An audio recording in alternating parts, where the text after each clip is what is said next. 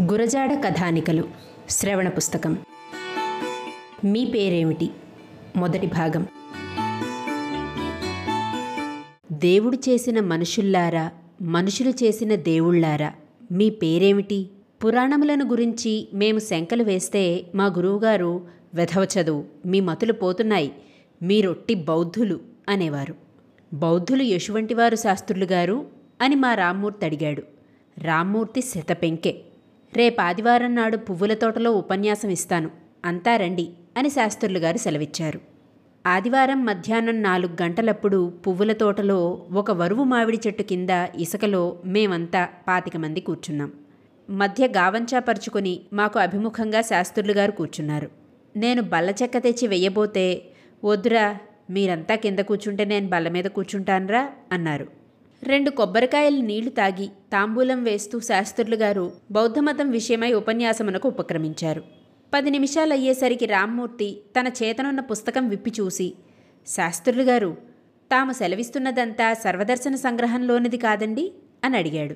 ఆశ్చర్యపడి శాస్త్రులు గారు ఔరా నీకెలా తెలిసెనురా? అదేం తర్జుమా కాదు కదా? అన్నారు.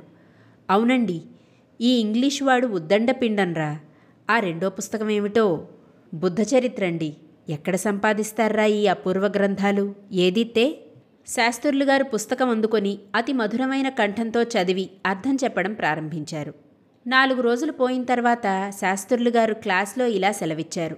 ఒరే ఈ పుస్తకం చదివిందాకా బుద్ధుడి మహిమ నాకు తెలియలేదురా. తప్పకుండా ఈ మహానుభావుడు శ్రీ మహావిష్ణు అవతారమేన్రా.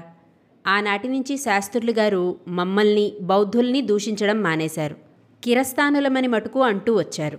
క్రీస్తును శ్రీ మహావిష్ణువు యొక్క పదకొండవ అవతారంగా చేయడానికి సాధ్యం కాక ఓడబడి ఊరుకున్నాం.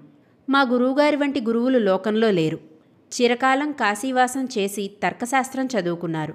మన దేశంలో అంత తార్కికుడు లేడని ప్రతీతి. శాస్త్రం మాటకేం గాని కావ్యాల్లో మంచి రసగ్రాహి. మరి సుగుణ సంపత్తికో అంటే సత్యకాలపు మనిషి అన్నప్పుడు ఆయనే సత్యకాలపు మనిషి. అంత పాండిత్యం ఇంత సత్యకాలం ఒక్క వరలో ఎలా ఇముడున్నాయో ఆశ్చర్యం. ఈ జరిగినది పది సంవత్సరముల కిందటి మాట. ఇప్పుడు శాస్త్రులు గారు పింఛన్ పుచ్చుకుంటున్నారు. మాలాటి శిష్యుల శుశ్రూష పొందుతూ మాకు సంస్కృత గ్రంథాలు చెబుతూ సంతోషిస్తూ సంతోషపెడుతూ కాలం వెళ్ళబుచ్చుతున్నారు నేను వర్తకం చేస్తున్నాను. రామ్మూర్తికి భూములు లావుగా ఉన్నాయి. కొత్త కొత్త మోస్తర్లను వ్యవసాయం చేస్తున్నాడు. బ్రహ్మాండమైన తోట వేశాడు. అవి పువ్వులు కావు. అవి పళ్ళు కావు. తొలి ఫలాలు గురువుగారు ఆరగించందే రామ్మూర్తి చెట్టు ముట్టడు. ఆ తోటలో విహరించడం గురువుగారికి అత్యానందం. అక్కడనే మేం తరచూ మీటింగులు చేస్తూ ఉంటాం. వెంకయ్య స్కూల్లో మాస్టర్. ఖాయిదా లావు చేసి తిట్లు తింటూ ఉంటాడు. మా స్కూలు జట్టులో ఆరేడుగురం ఇక్కడనే ఉన్నాం. గురువుగారు మేము కలిసినప్పుడల్లా స్వర్గఖండం ఒకటి అక్కడికి దిగినట్లు ఉంటుంది. ఇక ప్రస్తుత కథ. మా పట్నానికి ఎనిమిది మైళ్ళ దూరంలో రామగిరి అని ఒక విష్ణు క్షేత్రం కలదు. దాని వర్ణన మరి ఒక మాట చెప్తాను. ఇప్పటి మటుకు మీకు తెలియవలసిందేమంటే అక్కడి విష్ణు క్షేత్రం ఆధునికం. ఆ ఊరి నల్లకొండలంతటను శిథిలమైన బౌద్ధ కట్టడములు కలవు. అక్కడి వారు వాటిని పాండవుల వంచలంటారు. ఈ దేశంలో పాండవులు ఉండని గుహలు సీతమ్మవారు స్నానమాడని గుంటలు లేవు. ఒక పెద్ద గుహలో ఉన్న బౌద్ధ విగ్రహమును శివుడని దాని పక్కననున్న దేవీ విగ్రహమును గౌరీ అని భావించి జంగాలు పూజ చేస్తున్నారు. ఉండగా ఉండగా కొన్నాళ్ళకి ఒక దొర గుమాస్తాలతోనూ బిళ్ళబంట్రోతులతోనూ వచ్చి మెట్టల పడమటనున్న మొదర మామిడి తోటలో క్యాంపు ఖణాయించాడు. మరిన్ని వందల కొలది కూలీలను కూర్చి ఆ కొండల మధ్యనున్న దిబ్బలు తవ్వించడం ఆరంభించాడు. ధనం కోసం తవ్వుతున్నాడని అక్కడి వాళ్ళంతా అనుకున్నారు. కానీ విరిగిన ప్రతిమలు జిలుగు చెక్కిన రాళ్ళు పాతుకుపోయిన పాత కుండలు మండలు. బళ్ళమీద పెరికి ధనం కంటేనూ ఎక్కువ భద్రంగా ఏర్చి పేర్చాడు. ఇవి చూచుటకే మేం వెళ్ళాం. మేం ఆ ఊరు వెళ్ళేసరికి జంగాలు పూజ చేసే పాలరాతి బుద్ధ ప్రతిమను గూర్చి ఊరంతా కోలాహలంగా ఉండెను. ఆ బొమ్మ మేం చూశాం. బహు సొగసైనది. ఇంత తీరైన చిత్రము గాంధార దేశం వైపు తప్ప మరెక్కడా చూడలేదని దొర మాతో చెప్పారు. దాని పీఠం మీద హే ధర్మ హేతు ప్రభువ ఇత్యాది బౌద్ధ సిద్ధాంతము సొంపుగా వ్రాయబడి ఉన్నది. దొరగారు దాని మీద కన్నువేసి ఇస్తారా? అని అడగ్గా శైవులలో పెద్దలు ప్రాణములైనా ఇత్తుముగాని దానిని ఇవ్వజాలము అనిరి. దొరగారు నలుగురితో సాయిలా పాయిలాగా తిరిగేవారు కనుక మర్యాదగా జవాబు చెప్పారు. మరొకరికైతే కథ చాలా దూరం వెళ్ళి ఉండును. దొరగారు అంతటితో ఆ ప్రయత్నం మానుకున్నారు. ఇలా ఉండగా ఒకనాటి రాత్రి పూజ చేసే జంగన్ శరభయ్య ఆ ప్రతిమను పెగిల్చి కొనిపోయి దొరగారికి రెండు వందలకు అమ్మజూపాడు. దొంగతనంగా తెస్తివి పుచ్చుకోజాలను అని దొర తనకు మాట రాకుండా ఉండగలందులకు ఊరి పెద్దలకు కబురు పెట్టాడు. ఏమిటి ఈ దొర బుద్ధి తక్కువ? అని శరభయ్య కొంత ఆశ్చర్యపడి దొర కొంచెం కనుచాటు కాగానే మెట్టల వైపు పరుగుచ్చుకున్నాడు. నాటికి నేటికి మనిషి పికర్ లేదు. సాయన్న భుక్తగారింట బస చేసి ఆ ఊళ్ళో మేం మూడు రోజులున్నాం. సాయన్న భుక్త మా గురువుగారి దగ్గర కొన్నాళ్ళు తర్కం చదువుకున్నాడు. మంచి సాహిత్యం కద్దు. కొంచెం కవిత్వం కూడా అల్లుతాడు. మూడో నాడు రాత్రి భోజనం చేసుకుని డాబా మీద నలుగురం కూర్చున్నాం. చిన్న గాలి రేగి తోటలో కొబ్బరి మట్టలు అల్లాడటం ఆరంభించాయి. ఎదుట దేవుడి కొండ బ్రహ్మాండమైన మహాలింగం వలె చీకటిని చీల్చుకొని మిన్ను ముట్టి మనిషి యొక్క అత్యల్పతను సూచించుచు ఏదో చెప్పరాని చింతను భీతిని మనసులకు కలుగచేయుచుండెను. దేవతలు పూజ చేసిన దివ్య కుసుమముల వలె చుక్కలు శిఖరం చుట్టూ చెదిరి వెలిగెను. మా మనస్సులు గత కాలం నాటి స్థితిగతులను గూర్చిన ఊహలతో నిండి ఉండెను తలపోసి తలపోసి ఆనాడు ఈ స్థలం ఎలా ఉండెనో బౌద్ధులు ఏమేమి చేసినారో అని నేనంటిని. ఆ పీనుగులు మనలాగే ఏడుస్తూ ఉండేవారు. మనకంటే అద్దాన్నంగా ఉండేవారు. అని సున్నితమైన తలంపులు బెదిరి చెదిరే పెడుసు గొంతుకుతో వెంకయ్య అరిచాడు. నాకు కళ్ళమొయ్యా కోపం వచ్చి నీ అమూల్యమైన ఊహలతో నువ్వు ఆనందించరాదా? నా తలలోనే కల్పించుకున్న బౌద్ధ ప్రపంచమును పెటుకుమాటలాడి ఏల కలతపరిచెదవు? అని అడిగాను. కానీ శాస్త్రులుగారన్నారు బుద్ధుడు విష్ణవతారం కదా ఈ జంగాలు శివుడని ఏల పూజ చేస్తున్నారా అని శంక వేశారు. సాయన్న భుక్తం పొడుండబ్బీ తీసి పెద్ద పట్టు పీల్చి గావంచాతో ముక్కు తుడుచుకొని ఒక కథ ఉంది అన్నాడు. కథంటే శాస్త్రులు గారికి సరదా. అయితే చెప్పు అన్నారు. చెవి నొగ్గి విన్నాం. ఇది కథ. ఈ గ్రామంలో శైవ వైష్ణవ మతాలకు వైరం చిరకాలం నుంచి కద్దు. శివమతానికి మొనగాడు జంగం శరభయ్య. అనగా ఇప్పుడు పారిపోయిన పూజారే. మొన్న ప్రతిమను పెరికి పలాయనమైందాక అతగాడు సాక్షాత్తు నందికేశ్వరుడి అవతారమని రాత్రులు గృహం ఎదుట వృషభరూపమై మేస్తూ ఉంటుందని ఇక్కడి జంగాలకు దేవాంగులకు నమ్మకం. ఇప్పుడైనా ఆ దొర కిందటి జన్మలో పరమమహేశ్వరుడౌట చేత ఆ విగ్రహమును కోరినాడని భక్తవాత్సల్యం చేత శివుడిచ్చిన సెలవును అనుసరించే శరభయ్య విగ్రహాన్ని పెరుక్కు వెళ్ళాడని డేరా నుంచి పారిపోవడంతో వృషభరూపం ధరించి రంకెవేసి మరీ దాటేశాడనిన్ని ఒక వార్త అప్పుడే అతని శిష్యులు పుట్టించారు. రేపో నేడో వీరాననం వేసుకుని బకధ్యానం చేస్తూ కొండ మీదనో గోపురం మీదనో ఆవిర్భవిస్తాడు. బాజా భజంత్రీలతో వెళ్ళి ఉల్లభం బట్టి తోడ్చుకు వస్తారు. ఆ పైన కంసాలి వీరయ్య ఆ కథకు చిలవలు పలవలు కల్పించి ద్విపద కావ్యం రచించి అచ్చువేస్తాడు ఆ ఉభయుల కీర్తి దిగ్ధంతులకు వెళ్ళవేస్తుంది హౌరా వీళ్ళ మూఢభక్తి ఈ ప్రవత్తి పండితులకు ఉండదురా వీళ్ళదేమదృష్టం అని గురువుగారు అన్నారు. ఆ పైని వెంకయ్య ఏమో అనబోతే చేతితో నోరడ్డాను. ఎవరి అభిప్రాయం వారు చెప్పకుండా నీ శాసనమేమిటి? అని అడిగాను. మాట్లాడవద్దని చేయి సౌజ్ఞ చేశాను. శాయన్న భుక్త తిరిగి ఎత్తుబడి చేశారు.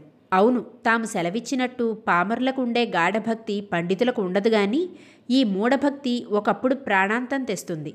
అదే చెప్పబోచున్నాను వినండి. నేను ఆ మాటే చెప్పబోతే చెప్పనిచ్చాడు కాడు? అని వెంకయ్య అన్నాడు. అవును నీకంటూ తెలియని సంగతి లేదు మరి ఊరుకో అన్నాను. శివస్థలం యొక్క ఉత్పత్తి మీకు తెలియనే తెలుసును. పూజారి శరభయ్య చాలా కథకుడవుట చేత వీడి రోజుల్లో శివస్థలానికి మిక్కిలి వైభవం కలిగింది. చుట్టుపట్ల గ్రామాల వాళ్ళందరూ ముక్కుబళ్ళు చెల్లిస్తారు. ఉత్సవపు రోజులలో పెద్ద జాతర సాగుతుంది. మరిన్ని ఇక్కడి దేవాంగులు కలిగిన వాళ్ళు జంగంపాడు యావత్తున్ను దేవరపేటానున్ను శరభయ్య మాట మీద నడుస్తారు. ఈ గ్రామంలో ఉండే విష్ణుస్థలం రెండు వందల ఏళ్ళ కిందట ఈ దేశం ఏలే ఒక మహారాజు కట్టించి రాజభోగాలకు ఒక గ్రామం స్వామికి సమర్పణ చేశారు. అప్పటి నుంచి రంగాచార్యులు గారి కుటుంబస్థులే ఈ స్థలానికి ధర్మకర్తలై ఉంటూ వచ్చారు. ఈయన ఇద్దరు ముగ్గురు వైష్ణవులను జీతమిచ్చి ఉంచి వాళ్ళ చేత మిక్కిరి భక్తి శ్రద్ధలతో స్వామివారి కైంకర్యం జరిపిస్తున్నారు. రంగాచార్యులు గారు బహుయోగ్యులు ఆయన యొక్క సంస్కృత సాహిత్యం మీరు చూడనే చూశారు. ద్రావిడ వేదంలో కూడా గట్టివారని ప్రతీతి కద్దు. ఆయన కుమారుడు కృష్ణమాచార్యులు కూడా సంస్కారే కాని విశేష ప్రయోజకుడు కాడు. ఆ ఇంటికి వెలుగు తెచ్చినది ఈ కృష్ణమాచార్యులు భార్య నాంచారమ్మ. ఆమె తల్లి తండ్రి కూడా పండితులవుట చేత ఆంధ్ర గీర్వాణముల ఎందు మంచి జ్ఞానం సంపాదించిరి. పురాణం ఆ ఇల్లాలు చదివినంత శ్రావ్యంగానూ రసంతోనూ ఎవరూ చదవజాలరు. రూపము రూపానికి సదృశమైన గుణసంపత్తి కలదు. ఆమెకు ఒక కుమార్తె ఒక కుమారుడున్ను. ఇల్లు దేవాలయం కూడా ఆమె చెక్కబెట్టుకుంటారు. ఇది కవిత్వమా నిజమా అని వెంకయ్య అడిగాడు. మాకు వాళ్ళకు రాకపోకలు కలవు. నా భార్య చెప్పిన మాటలు నేను చెబుతున్నాను. ఆమె పురాణం చదవడం చెవులారా విన్నాను. మీకు వినడవు అభిలాష ఉంటే రేపటిదాకా ఉండిపోండి. విష్ణుస్థలం యొక్క స్థితి ఇది. కానీ అయ్యంవార్లం గారు మత సంబంధమైన జట్టీలలో ఎన్నడూ జోక్యం కలగచేసుకోవడం లేదు. వైష్ణవ పక్షానికి కెప్తాను సాతాని మనవాళ్ళయ్య. అనగా రోజూ పొద్దున్న ఉపాదానాకు వచ్చి స్తోత్రపాఠాలతో పెనక ఎగరగొట్టేస్తాడు అతగాడే. ఒకనాడు తెల్లవారగట్ల కలెక్టర్ గారు గుర్రమెక్కి వస్తూ ఉండగా గ్రామ పొలిమేరను మనవాళ్ళయ్య ఎదురై పెళపెళమని శ్లోకం ఎత్తుబడి చేసేసరికి ఇతని స్థూలకాయం బర్రెనామాలు రాగిధ్వజం కోలాహలము చూసి ఆ గుర్రం బెదిరింది. కోపం వచ్చి కలెక్టరు ఐదు రూపాయలు జల్మానా వేశారుట. ఈ కథ శుద్ధ అబద్ధమని తన చేత శ్లోకాలు చదివించి దొరగారు ఐదు రూపాయలు ప్రజెంట్ ఇచ్చారని అవి పెట్టి కొత్త వ్యాయపార పాత్ర కొన్నానని మనవాళ్ళయ్య చెబుతాడు. శైవులలో ఉన్న ఐకమత్యం వైష్ణవుల్లో లేదు. సాతాన్లు చాలామంది మనవాళ్ళయ్య శిష్యులే. అయినప్పటికీ కొందరు మట్టుకు అతను అవతార పురుషుడని చెప్పరు. అతనంటాడు శరభయ్యే వృషభావతారం అయినప్పుడు నేను గరుడాళ్వారి పూర్ణావతారం కాకపోతే కావచ్చును కానీ వారి యొక్క అత్యల్పాంశ వల్లనైనా జన్మించి ఉండకూడదా? గరుడాళ్వారు వారి నఖముల యొక్క తేజస్సు నా ఎందు ఆవిర్భవించి ఉన్నది కాబట్టే శరభయ్యను ఇలా చీల్చి పేల్చుతున్నాను. అయ్యవార్లం గారికి ఒక మాట ఈ మాట చెవిసోకి గట్టి చీవాట్లు పెట్టారు.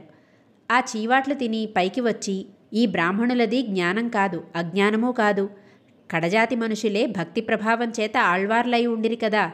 ఇంతకాలం నుండి రాముడి ధ్వజమును జయప్రదంగా మోస్తూ శైవ సంహారం చేసిన నేను శ్రీమద్ గరుడాళ్వారి నఖాగ్రాగ్రం యొక్క అవతారం ఏలకాను.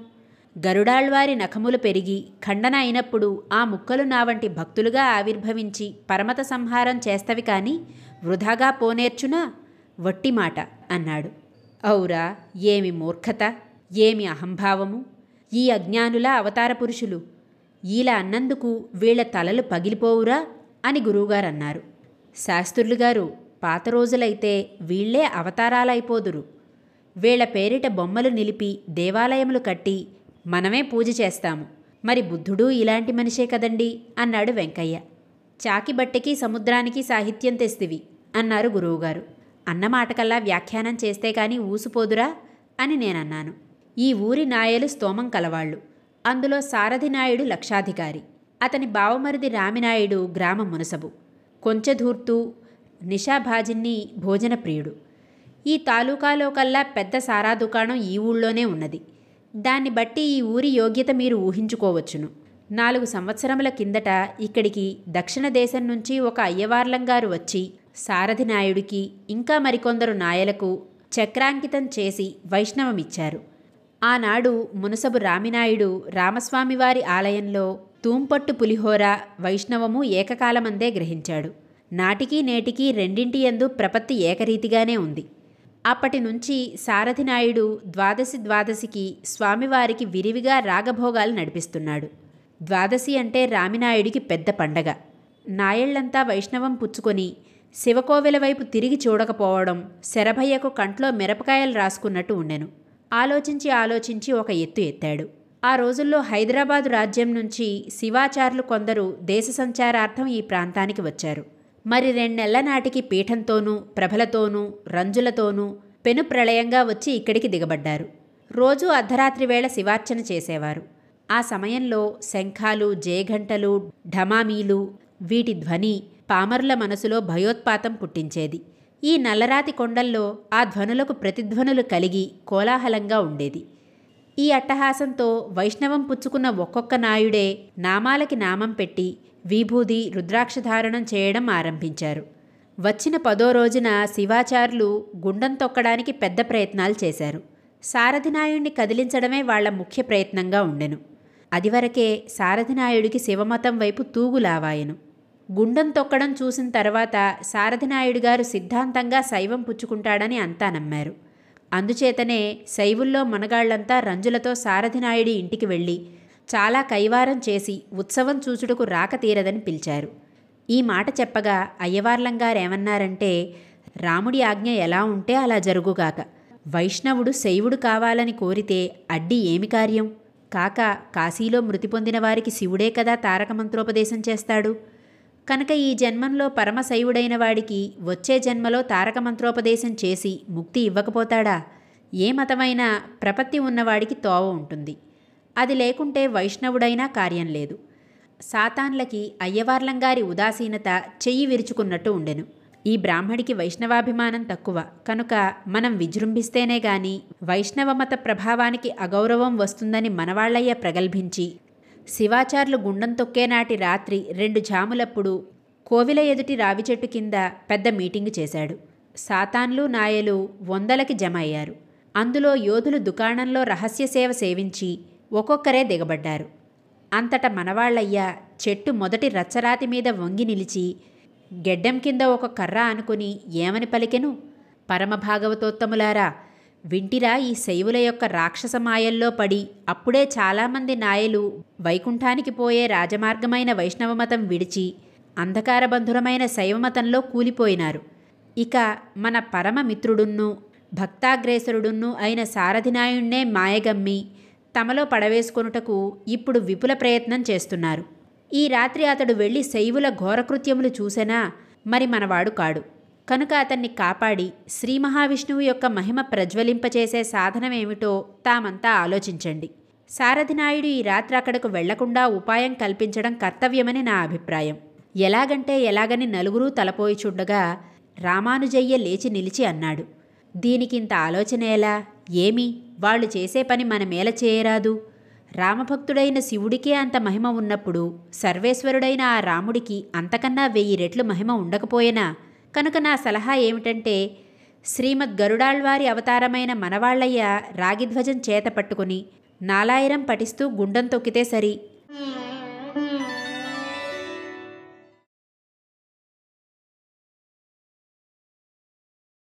ఈ శీర్షికలోని అన్ని భాగాలను వినడానికి దాసు భాషితం యాప్ను ఇప్పుడే డౌన్లోడ్ చేసుకోండి.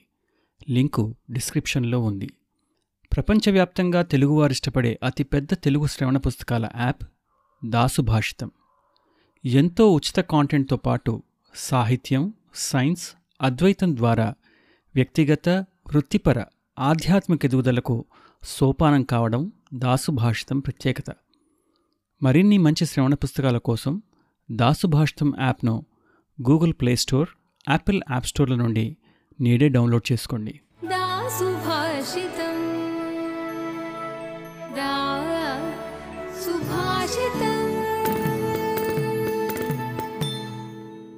దాసుభాషితం. సమగ్ర శ్రేయస్సుకు సోపానం. WWW dot Dasubhashitam dot com